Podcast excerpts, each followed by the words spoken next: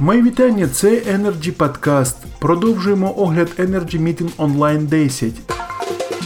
Зараз газовидобувна галузь України перебуває в стані шоку, зазначив у своєму виступі почесний президент Асоціації газовидобувних компаній України Даніїл Майданік.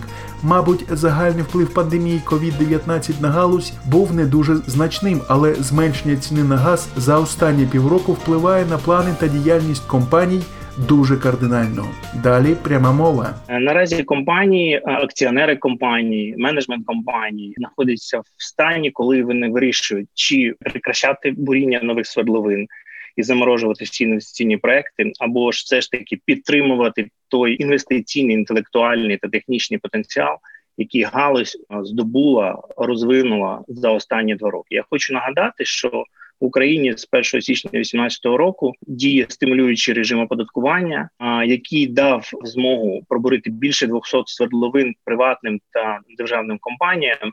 І експеримент, який держава вже запровадила два роки тому, він дав результат.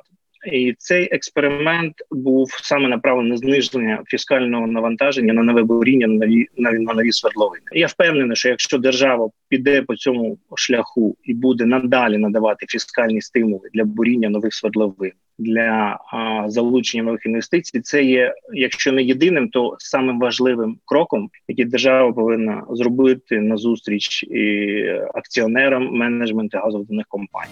Подальше зниження ставок ренти це крок, який зможе дати впевненість компаніям не згортати всі інвестиційні проєкти і продовжувати буріння свердловин, зазначив Даніїл Майданік. Сьогодні держава повинна піти по такому шляху та надати фіскальні стимули газовидобувному сектору для продовження інвестиційної діяльності. Без цього через рік-два ми побачимо значне зниження газовидобутку в країні і станемо ще більш імпортозалежними, зазначив він.